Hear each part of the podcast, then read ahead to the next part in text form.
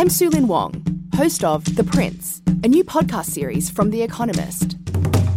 It's about China's leader, Xi Jinping. He's the most powerful man in the world, but he remains a mystery.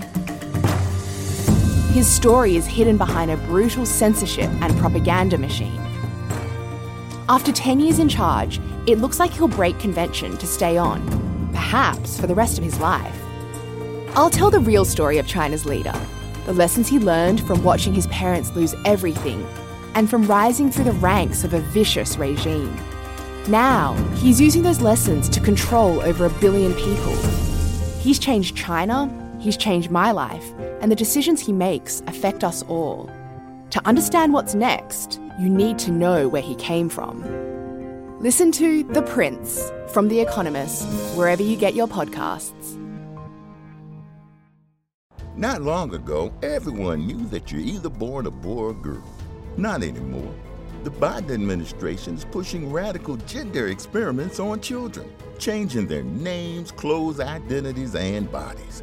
Joe Biden and his left-wing allies push boys to take estrogen to appear more feminine. They push girls to take testosterone so they grow facial hair. Biden and progressive leaders promote puberty blockers to keep kids from developing to normal men and women. These drugs can leave you sterile, infertile, impotent. Joe Biden and the new left even promote surgery on teens and young adults, removing breasts and genitals. They want boys in our daughters' bathrooms and sports teams. And now, the Biden administration is planning to issue new rules that would force doctors to prescribe dangerous drugs and worse. Tell Joe Biden and left-wing leaders across America, hands off our kids. Paid for by America First Legal. You're listening to the Huddle Up Podcast with Chad Jensen and Zach Kelberman. Join Broncos Country's deep divers at mile high huddle dot com and sound off. And now it's time to drop some knowledge.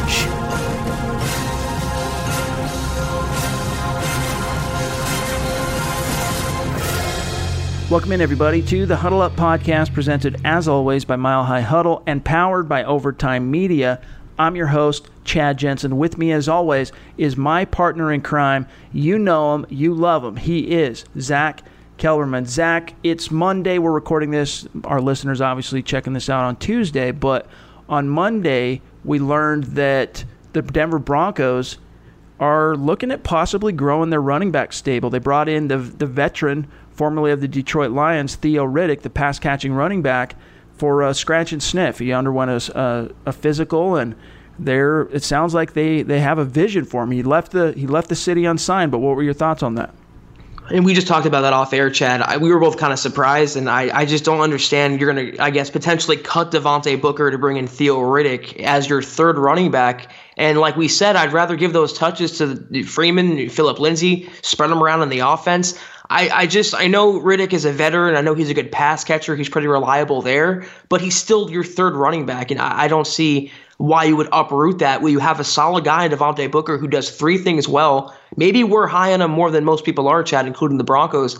I just don't see to shake up your running back stable at this point. Even Devontae Jackson. If there's one guy already in Dove Valley making an impression, give that spot, maybe those touches to him, the undrafted guy, rather than a veteran like Theo Riddick, who for me doesn't really move the needle. So that's just my opinion. I mean, if you had a real distributor of the ball, like a Peyton Manning, a Drew Brees, a Tom Brady, an Aaron Rodgers in Denver today, I could understand maybe a little bit more bringing in Theo Riddick. But as we've talked about, this is going to be a run-first offense. You know, they're going to batten down the hatches, play it safe with the run game early, and then take their shots strategically throughout the game.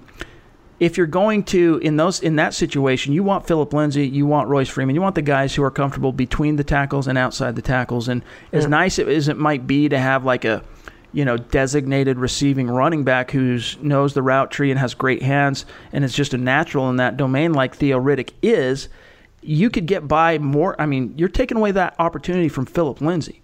Now, if Peyton Manning were still, you know, let's say circa twenty thirteen, twenty fourteen, Peyton Manning were still in Denver, I could understand it a little bit more because you would have more of a canvas with which to kind of brainstorm and weave Riddick into it, knowing that, you know, he's going to get fed somehow.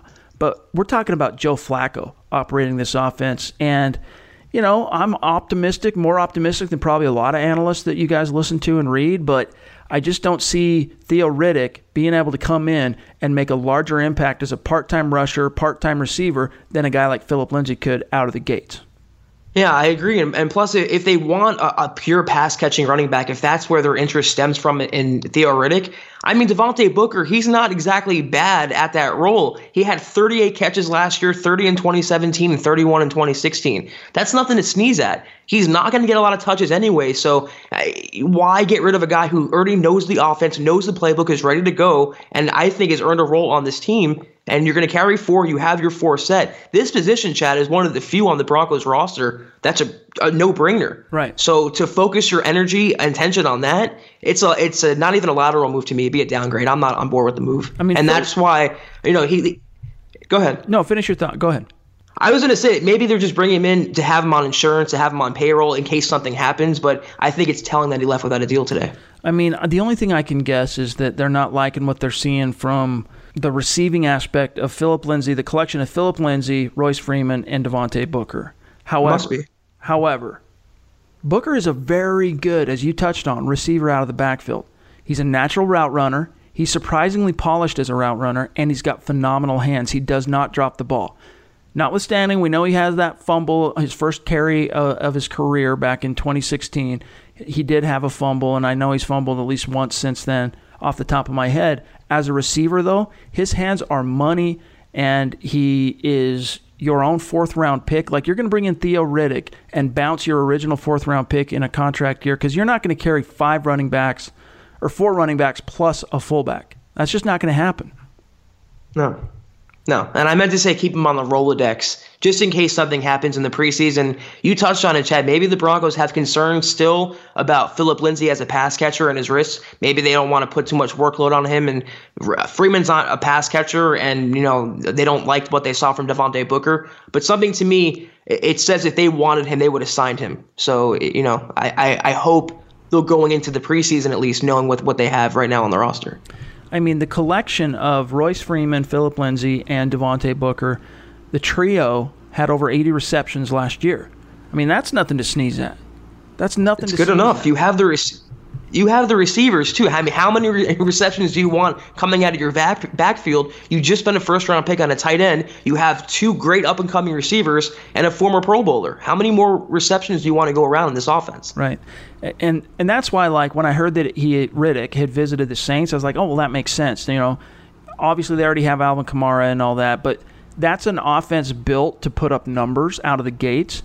I could see how you could find a place and a seat at the table for Riddick to eat a little bit out of the gates with Drew Brees and Sean Payton there. But in Denver, it just doesn't make sense to me, and especially when you start considering some of the roster politics, and here's Devontae Booker, who's a very good receiver in his own right, heading into a contract year. And even if you didn't want to go with Booker, I mean, you bring in Riddick and give him those touches and snaps, you're taking away from your most explosive and best offensive player, which is Philip Lindsay. Right. Yeah, and, and Scangarello himself has has said that Lindsay will get more uh, options as a pass catcher and do more things with him on offense. So, yeah, it, it just it, – I was scratching my head when I saw it this morning, Chad. They're bringing him in. So, hopefully, uh, nothing comes from that. I just – I don't think it would be an upgrade in the Broncos' backfield at all. And I think you're right. There was a reason he left town without a contract. So, hopefully, um, you know, will the Broncos let that sleeping dog lie. I don't know if he maybe failed a physical or if it, he's being choosy. I don't know, but – But, yeah, I just don't see that being a great fit. Now, we still have a few things we want to get to, obviously, today. We're just getting started. First, though, if you are new to the show, make sure you're following the Huddle Up Podcast on Twitter, at Huddle Up Pod, because that's how you keep your finger on the pulse of what's happening with the show in real time, whether it's mailbags, announcements. That's how you stay up to date. If you're new listening on iTunes, if you like what you hear, Zach and I would really appreciate it. You leave us a creative review and a five-star rating. And YouTube, you guys are awesome. Keep doing what you're doing, the likes, the engagement. If you're a new subscri- uh, listener on YouTube, make sure you're subscribing. That way you get notified every time a new podcast episode uploads. Not long ago, everyone knew that you're either born a boy or a girl. Not anymore. The Biden administration is pushing radical gender experiments on children, changing their names, clothes, identities, and bodies. Joe Biden and his left-wing allies pushed boys to take estrogen to appear more feminine. They pushed girls to take testosterone so they grow facial hair. Biden and progressive leaders promote puberty blockers to keep kids from developing to normal men and women. These drugs can leave you sterile, infertile, impotent. Joe Biden and the New Left even promote surgery on teens and young adults, removing breasts and genitals. They want boys in our daughters' bathrooms and sports teams. And now, the Biden administration is planning to issue new rules that would force doctors to prescribe dangerous drugs and worse.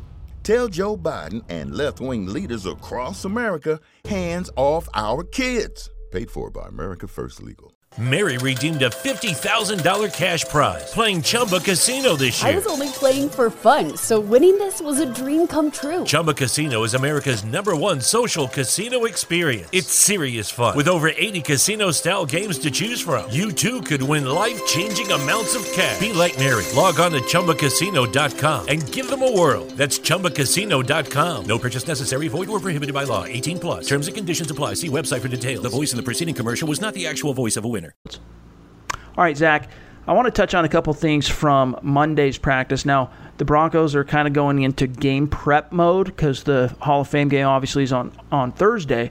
They're going to travel and uh, take on the Atlanta Falcons for the Hall of Fame game there in Canton. And so the practices are starting to take on a little bit different complexion, not not too much, but we're starting to see a little bit more of like a preparing for an actual game, not just some distant game in the many months ahead. It's this week. And one of the things that came out, though, is it seems like that intensity, even though we don't expect the starters to see any, well, maybe a few starters will see some snaps, Fangio said, but we don't really expect the starters to see any time in this particular game. All of a sudden, Courtland Sutton came out on Monday's practice. After it was delayed because of lightning, Sutton came out and had A, a phenomenal day. Like, everyone there in attendance was saying, look, this is a, he looks like a star receiver suddenly. And this is going from a guy who's kind of struggled with consistency thus far through camp. A lot of drops, way too many drops. Vic Fangio will be the first one to tell you, too many drops from Courtland Sutton. But, Zach, how encouraging is it for you, or, you know, affirming, whatever it might be, to see Sutton on Monday like that start showing out? It is affirming. You know, we talked about it a couple pods ago that this is a guy whose whose ceiling this year is just so far-reaching in the sky, uh, and he's he's going to have these inconsistent moments. He's going to be up and down, but when he's on, he's going to be a number one receiver, and it takes some time. It wasn't going to be a habit that was going to stick with him. He was going to get over it. It just it's a chemistry thing, and so far, one of the big storylines out of training camp with the Broncos is the chemistry is forming now. With Joe Flacco and Courtland Sutton, he's really embraced this wide receiver run, one role and benefited by having Emmanuel Sanders coming back from his Achilles injury. But he's dominated practice, and that's what he can do when he's on his game. And this season, more often than not, he will be. That's why I think he's just a prime breakout candidate and, dare I say, even potential Pro Bowler. Mm. I definitely think he has that in him for potential. It's just a matter for Sutton of being consistent, because how many times last year – now, let's just say before the Demaryius Thomas trade, which came in between week eight and week nine, how many times leading up to that did we just see huge flash plays from Courtland Sutton? And it was enough in, to, to, for the Broncos to go, look, we drafted him in the in the second round. He's flashing now as the third guy. I think it's, you know, we'd be okay if we dish D T at this point and let him step up and be the number two. However, once the onus fell on him of being a starter, he struggled to maintain those kind of that flashing dominance on a consistent level. And then when Sanders finally went down with that Achilles injury and he had to be the guy for that four weeks, right? It was a full quarter of the season. I mean, he just wilted. He disappeared. He was shut down, whether it was Richard Sherman or any other number one corner he went up against. He just wasn't ready for that type of scrutiny at the, that level in the big leagues.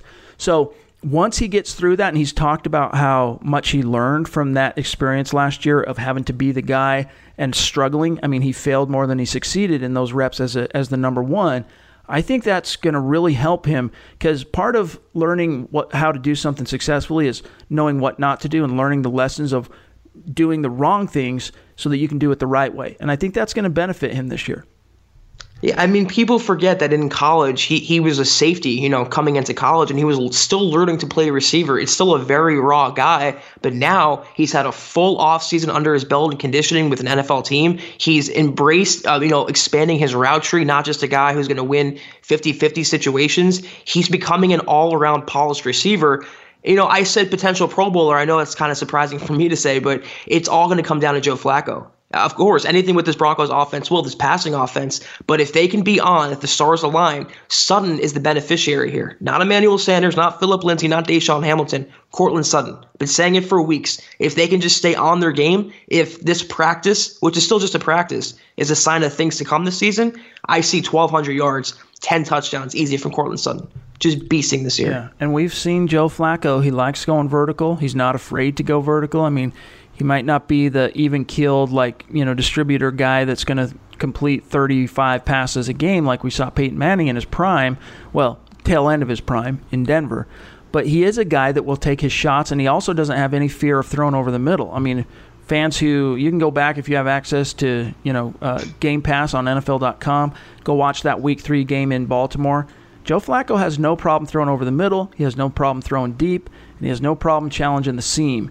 And so that all spells good things for Courtland Sutton if he's got his mind right and if he's got his hands right. So it'll be uh, interesting to see if, if this is the first step toward him really starting to trend in that full-blown star trajectory. We'll see. Now, speaking of Emmanuel Sanders, Zach, he was, for the first time, weaved into eleven-on eleven drills on during Monday's practice. Now, it was only a few, and Vic Fangio spoke to that after practice, but up to this point, the team drills in which Sanders has been greenlit to participate have been seven on seven. And the biggest difference there is, obviously, in eleven on eleven, that's you're practicing as an offense, both the run game and the pass game. I mean, it's everything, full-on contact, whereas seven on seven, it's more about just practicing routes, timing, passing game, and on the defensive side, you know, it's all about coverage and rush. So in this sense, this is the Denver Broncos saying we think Sanders is ready to take that next step in terms of practice, playing on eleven on eleven where there might be more risk of contact, more bodies flying around, and it's good to see. Yeah, and what this says is that he's officially ahead of schedule, Chad, and it's it's still a remarkable recovery, and I give Sanders all the credit in the world uh, for how he's pushed himself and gotten to this point. I and a lot of other people doubted whether he'd be a, a contributor, a factor this year, whether he'd have a roster spot with the Broncos, and he's come back and embraced his rehab, and he, he's still looking to become a Pro Bowl receiver and a top one hundred receiver in the N F L, and he still has that potential in his in his legs and in his speed and his game-breaking, you know, ability. I like also the Broncos are, are treating him with kid gloves and not forcing him in there, not having him run a whole series just to play every now and then. He'll be ready for week one. And if, if he's ahead of schedule now, he should be back to his old self come uh, that Raiders game. It's good for the Broncos offense. Absolutely. We also learned on Monday that uh, just like you originally reported many weeks ago, Zach, the plan is to start Kevin Hogan on Thursday mm-hmm. night at the Hall of Fame game. Let me read this actual quote, though, from Fangio on Monday. He said, quote, "We're going to go with Kevin to begin with, then Drew is going to follow him, and then Rip, Brett Rypien, is going to follow him." So, obviously, no Flacco. I think Kevin Hogan, this is my take, I think Kevin Hogan is, obviously, we know he's going to start, but I think he'll get about the first quarter. I think quarter two and three is going to be Drew Lock, probably a little bit into quarter four as well, with Rypien basically playing cleanup, man. Like, I bet he gets second half of the fourth quarter. Could be wrong, but I think Drew Lock's going to be the guy that gets the most reps on Thursday night. I think you're right, but I think it's going to be knowing Vic Fangio dependent on how well each quarterback plays. So if Kevin Hogan, he'll start the game, he'll get a quarter roughly. If he plays poorly, he'll be yanked right into the second quarter. If he plays well, he might even get the first half. But come the third quarter for sure, uh, Lock will come in. We'll see Drew Lock. And if he plays well, he might get the whole game. And if he doesn't, we'll see Brett Rypien. So this is a better chance for Lock because Kevin Hogan's going to be facing first and second teamers, whereas Drew Lock's going to be facing, you know, third stringers and former, you know, future former N F L players. So it, it's a better situation for him. And he should own this audition. This is where he should level up to the official number two on the depth chart. That's where his development lies right now. That's right. It'll be fun to see. I think everyone's really looking forward to seeing Drew Lock under the lights, and I'm just really interested to see how he responds to the live bullet type of reps going against outside competition in a highly scrutinized. I mean, I know it's preseason, but for everyone in the N F L, this is game one. This is our first taste of football since the Super Bowl. A lot of eyeballs are going to be on that game, and in rolls Drew Lock, the shiny number forty-two overall pick in the twenty nineteen draft. It's going to be really interesting to see how he holds up. Now, as fans, probably most of you know, the Broncos released their first depth chart of the season, their initial depth chart on Monday ahead of the uh, Hall of Fame game. We're going to touch on that here shortly. First, we got to take a quick break, though. We'll be right back. This is the Overtime Podcast Network. Some people were made to follow the instructions. We were made to make our own, to always measure twice and never cut corners. Unless, of course, we've got a compound miter saw. Northern Tool and Equipment is a problem solver's paradise. There's nothing we can't find, fix, or figure out together. We're made for this. Start solving your projects today at northern tool dot com. Not long ago, everyone knew that you're either born a boy or a girl. Not anymore. The Biden administration is pushing radical gender experiments on children, changing their names, clothes, identities, and bodies. Joe Biden and his left-wing allies push boys to take estrogen to appear more feminine. They push girls to take testosterone so they grow facial hair. Biden and progressive leaders promote puberty blockers to keep kids from developing to normal men and women. These drugs can leave you sterile, infertile, impotent. Joe Biden and the new left even promote surgery on teens and young adults, removing breasts and genitals. They want boys in our daughters' bathrooms and sports teams. And now, the Biden administration is planning to issue new rules that would force doctors to prescribe dangerous drugs and worse.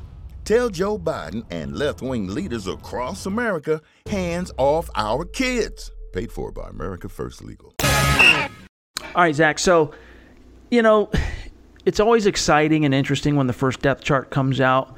But before we dive into this, just some of the observations we might have. Let me just read this quote, okay, from Vic Fangio with regard to the initial depth chart. Quote, in terms of how much people should read into the initial depth chart, here's what he said. Quote, I'm going to be honest with you. I wouldn't read it at all. They come in to me and said, and they asked me to put this depth chart together. I gave it to the coaches and said, just put it in there.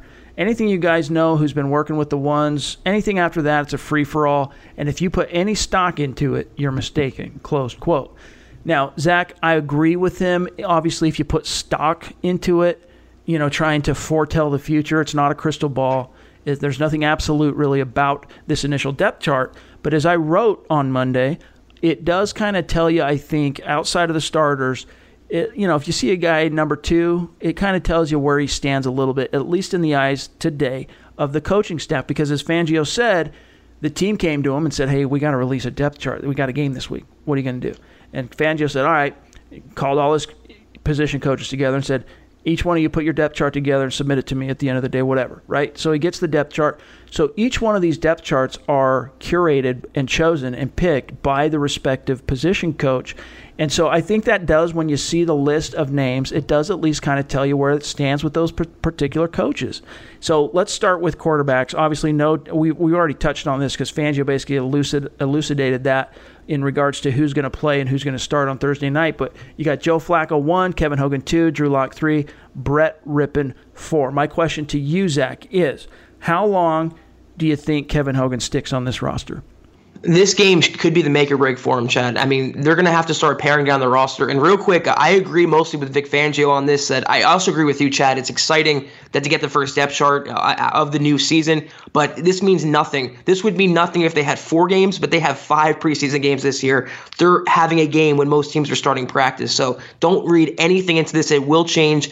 Um, It just, there's no surprises to me. I mean, I, this is Kevin Hogan's make or break moment. He struggled in practice. He struggled with interceptions. And like I just touched on before, if he gets yanked after the first quarter, if he has multiple bad series in a row, and if, especially if Drew Lock outperforms him, um, I wouldn't be surprised if he's not on the roster next week. All right, let's move on just real quickly to running backs. Obviously, we know who the top three are, Lindsay, Freeman, Booker, in that order. But then the one thing I just thought it was interesting, and it just might be how the chips fell, don't read too much into this, obviously, as Fangio said, but Kalfani Muhammad is listed at four, with Devontae Jackson, five, and David Williams, a former seventh-round pick who's now kind of late back to the party, brings up the rear at six, Zach. Yeah, I don't know what's going on with the running back group right now. I don't know why they brought back David Williams. We don't know why they brought in Theo Riddick. Uh, yeah, it's it's a running back room that's going to be trimmed down, though. It, it has to be due just to insurance and uh, and keeping depth behind two injured players that came, you know, from last year. That's the only thing I can think of. So, all right, we know what fullback is. You know, Andy Janovich, number one, still. That's not going to change throughout this summer.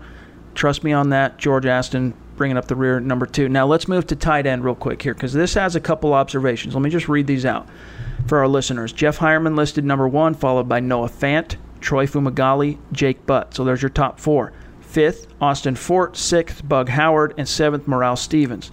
Two quick observations. One, Zach, is that Fant is listed as the tight end two. Now we knew that was probably going to happen, but they list him at two, despite both Fumagalli and Ford outshining him in camp. So draft pedigree comes into play there, in mm-hmm. my humble opinion. Two, yep. despite having not seen the practice field since the second day of camp, Jake Butt is listed still at tight end four, which I think tells you that the Broncos, I don't think they're as short-term focused on a make-or-break situation with Jake Butt as media are. I think they're a lot more committed to seeing Jake Butt through this process until they get him actually out on the field or he just proves straight up that he's not going to recover. I think they're going to bear with him. Yeah, they still are very high in him, and uh, they can always put him on P U P to start the season, Chad, and free up another roster spot. They don't have to release him. I think they think that he will contribute at some point. They just don't know when now after suffering that setback. But him being fourth is no surprise here. Hireman's that veteran guy. He ended the season as a starter. Fant, I agree with you, is because of his draft pedigree and his draft status and his upside. And Fumagalli, who's looked pretty good in practice, and he's been on the field as opposed to Jake Butt. That's the only separating factor there. They're both coming off injuries. So the tight end order uh, has no surprise to me either. It's nice to see Austin Ford on there, you know, uh, not last, kind of starting to pick up some steam. Yeah. By the way, just a quick aside, I talked to a guy today who's been at every, each and every practice, and he told me that the negative perception around Noah Fant in the media has been way overblown, that he has been fine, he's looked good, he catches the ball when it goes to him. You're not seeing his, like, four or five speed like you might expect, seeing all this separation in terms of, you know, him just running away from guys, but he's holding his own. So don't worry so much about Noah Fant, and there's a reason why the Broncos feel comfortable with their initial depth chart putting him at number two. Now, let me move on here to wide receivers. Not a lot to jump out here with regard to this unit. However, at the X receiver, I thought it was interesting that the Broncos have Fred Brown listed third behind Courtland Sutton and Tim Patrick, followed by Trinity Benson at fourth and Brendan Langley at fifth, and then a couple guys, you know, sixth and seventh roster, you know, fringe guys bringing up the rear. But I thought it was interesting, Zach, that both Fred Brown and Trinity Benson, uh, Benson, excuse me, are currently listed higher than Brendan Langley. Yeah, it, it jumped out to me too. That's two. I believe they're uh, rookie undrafted players, right? Brown yes. and Benson both. I'm, yeah, and they're. I'm both not sure on Brown. He might be a first year guy that's been a couple places, but Benson for sure. Um, and they're both, I mean, I hate to say it, but they're both no-name kind of guys. And they're both, you know, yes. they're they're not exactly stars. And to be ahead of a former third-round pick who's converting to receiver to save his roster spot, I don't know that it bodes too well for him. So we'll see what happens. All right, let me move on here to the offensive line. Just a couple quick things that jumped out to me. Every guy I talked to, when it came to the backup center, it sounded like it was Sam Jones. However, he's not even listed on the center depth chart that the Broncos released on Monday. It goes Connor McGovern, Jake Brendel, and Austin Schlottman. Now, I knew Austin Schlottman was bringing up the rear on the third team, but it was news to me, all right, news to yours truly, that Jake Brendel is the number two center on the depth chart. Meanwhile, Zach, at left guard is where they have Sam Jones listed as the backup to Dalton Reisner. Yeah, it's that's a Mike Munchak decision right there. They value his opinion greatly, and he must have evaluated Sam Jones and thought he's better at guard. And they're more comfortable, I guess, with McGovern than than people let on, the media lets on. Uh, and we have to defer to Munchak right now. But that's his decision. And I, I'm glad, though, that Jones is sticking to one spot and not shuffling back and forth. And he could be a good guard, but at least his his progression now can start at one position, not two. The only other thing I want to touch on here on the offensive line depth charts is that Chaz Green, who was signed, you know, he's a veteran, he's got some starting experience formerly of the Cowboys and Raiders. I mean, he's buried, man. He's he is the he's listed as the third left tackle. Now, obviously, that also means as a tackle. and I know this too, that he's he's played some guard, but as a tackle, I mean, if you're third behind Elijah Wilkinson at left tackle, and then at right tackle, you're still behind Jake Rogers, who's the, technically the number two right tackle on the depth chart. I don't think that spells necessarily great things. And obviously, there's still all the football in the world left to be played in the preseason, which will decide these depth charts, but I thought that was interesting with regard to Chaz Green. Yeah, and considering he's a veteran who came over from the Cowboys, so he has some recognition there, and he's buried behind two, you know, uh, more no-name guys. But this could speak more, Chad, to Wilkinson's uprising right now and how well he's looked in camp, and also the fact that these depth charts mean nothing. But he's going to have to show well to, you know, pick out a spot in the fifty-three that I don't think he has in his future right now, Chaz Green. So he'll have to earn it in the preseason. Moving on to the other side of the ball quickly here. One thing that's jumped out to me just going through the defensive line depth chart is it wouldn't surprise me, because of their talent and the depth they have here, to see them carry, go long on D-line and then maybe go short on O L B or I L B. Because, I mean, they just have so much talent here. At at right defensive end, you got Adam Gotsis listed one, ya boy, DeMarcus Walker at two, followed by Billy Wynn. And then nose tackle, Shelby Harris, one, Zach Kerr, two, Mike Purcell, three. And then the other defensive end, Derek Wolfe, Draymond Jones, two, DaeSean Williams, three. So you got both Walker as one number two defensive end, and then Jones as the other. I mean, they can go ahead and cut Billy Wynn now, right? I mean, if they're confident enough in having Walker as a direct backup there, uh, why even have Wynn around and, and, and maybe use that roster spot for somebody else? So, I mean, on its face, it's not surprising that any of these starters are listed where they are. Uh, but it's um, I would think they were going to have Draymond Jones at nose tackle, maybe as third, but to have him strictly at defensive end, another guy where I like that they're not moving him around. They're not going to DeMarcus Walker him. They're going to treat him right, you know, and develop him correctly.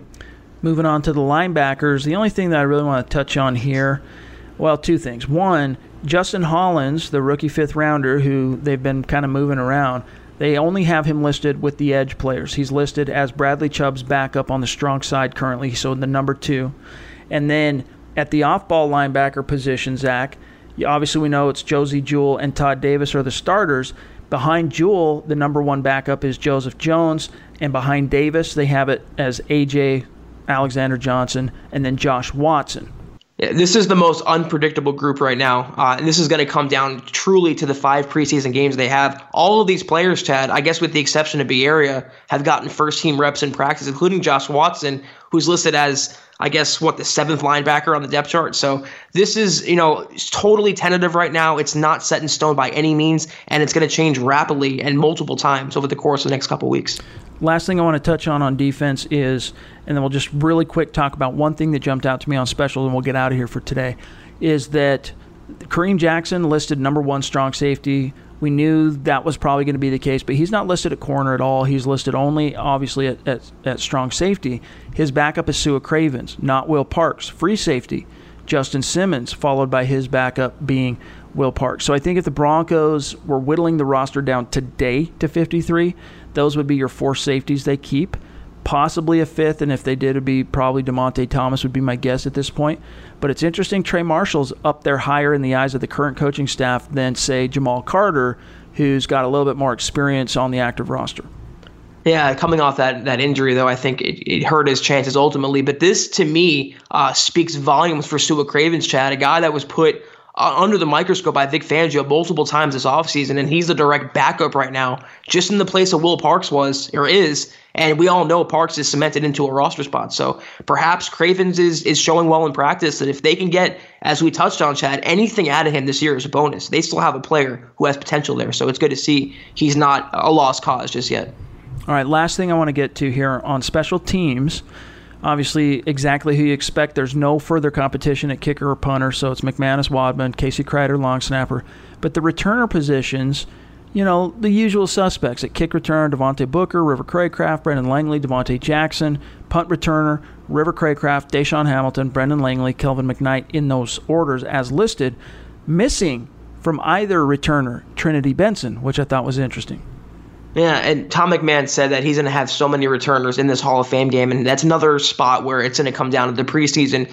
But yeah, his omission there is definitely notable. And also the fact that River Craycraft, coming off an injury, an oblique injury, Chad, he's still listed as either the primary guy or the second guy. They value his hands, and that's what they want more from the returner than anything else. Any sort of speed factor, that's why Langley's at the bottom. They want a guy with sure hands. So Devontae Booker, there's his value right there. Another reason why Theo Riddick is, is not really a good option to have on the roster.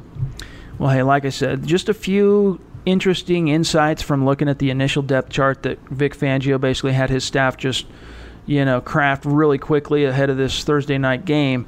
Don't read too much into it. Everything that was of note to Zach and I anyway, we touched on tonight. So just uh, we'll look forward to the game on Thursday. But that's going to do it for today's episode of the podcast. Make sure you're following the show on Twitter, at HuddleUpPod. You can find my partner, Zach Kelberman, on Twitter, at Kelberman two forty-seven. It remains. He'll let you know if he changes his handle. Myself, at Chad and Jensen. And stay tuned. Tomorrow will be the Scout's Eye preview from the Building the Broncos guys, going through the matchup and just kind of what to expect and, you know, matchups, et cetera, for Thursday night. And then Zach and I will be back later on in the week. So stay tuned for that. For Zach Kelberman, I'm Chad Jensen. We'll talk to you then. You've been listening to the Huddle Up Podcast. Join Broncos Country's deep divers at mile high huddle dot com to keep the conversation going.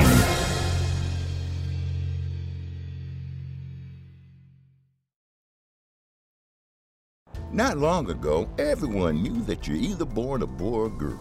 Not anymore. The Biden administration is pushing radical gender experiments on children, changing their names, clothes, identities, and bodies. Joe Biden and his left-wing allies push boys to take estrogen to appear more feminine. They push girls to take testosterone so they grow facial hair. Biden and progressive leaders promote puberty blockers to keep kids from developing to normal men and women. These drugs can leave you sterile, infertile, impotent. Joe Biden and the new left even promote surgery on teens and young adults, removing breasts and genitals. They want boys in our daughters' bathrooms and sports teams. And now, the Biden administration is planning to issue new rules that would force doctors to prescribe dangerous drugs and worse. Tell Joe Biden and left-wing leaders across America, hands off our kids. Paid for by America First Legal. Welcome to America, the land of junk sleep, where it's bedtime, but you're double booked. Here, there's always one more deadline to meet, episode to watch, or meme to share. The world may not want you to sleep, but we do. Only the sleep experts at Mattress Firm can help you find the right bed at the right price. Unjunk your sleep. In-store or online at mattress firm dot com today.